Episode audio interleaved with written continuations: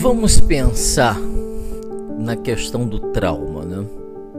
Quando a gente discute a questão existencial da psicoterapia, né? Nós observamos o óbvio, né?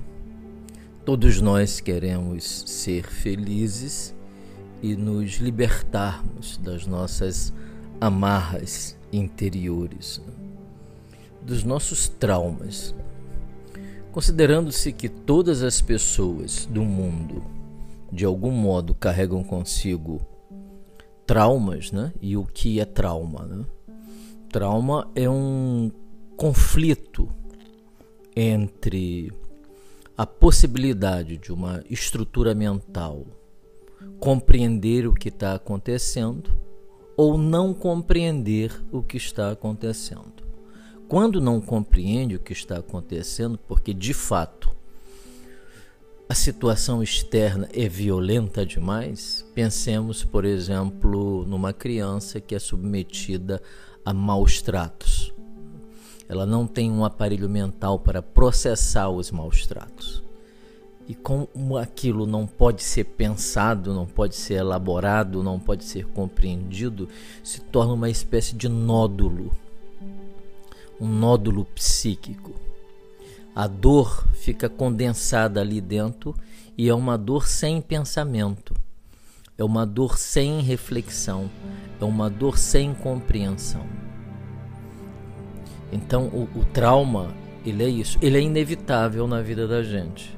E por que, que ele é inevitável? Porque a vida não é perfeita. A vida efetivamente é imperfeita. Ademais, não é necessário que os traumas ocorram só a partir do mundo externo. Fantasias, né, imaginações, até mesmo processos fisiológicos do desenvolvimento né, podem impactar o ego de maneira que produza traumas. Então, a pessoa pode ser traumatizada né, em relação a alguma coisa, né, a beleza, por exemplo, né, a cor dos olhos, ao cabelo, a altura, muito alto ou muito baixo.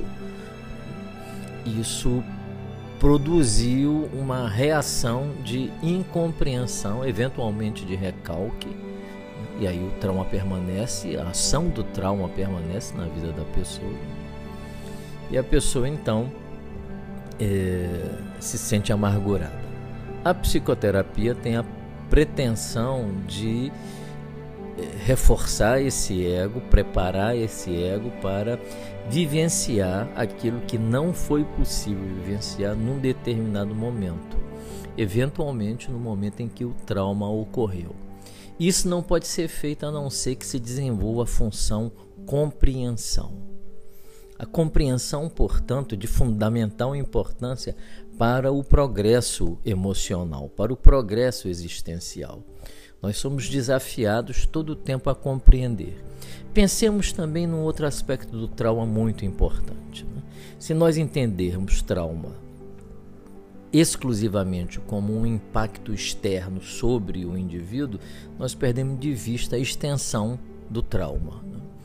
Pensemos em alguém que já está com uma certa idade e pensa na morte, por exemplo.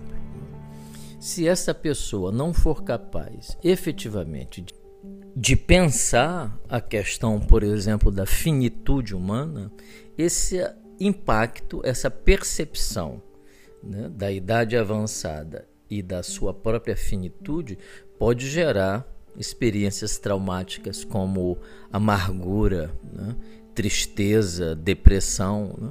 E tudo isso são indicadores de que o aparelho mental não amadureceu o suficiente para compreender. Compreender não significa não sofrer. Compreender significa aceitar até mesmo o sofrimento como um determinante normal da vida humana. Eu queria fazer essa reflexão sobre complexos ou traumas. Né? É, nem, todos, nem todos os complexos são traumas, mas eles são, em grande parte, sim, é, experiências de conflitos não pensados. E essa era uma reflexão que eu gostaria de fazer, uma reflexão curta, só para provocar uh, o debate e a discussão.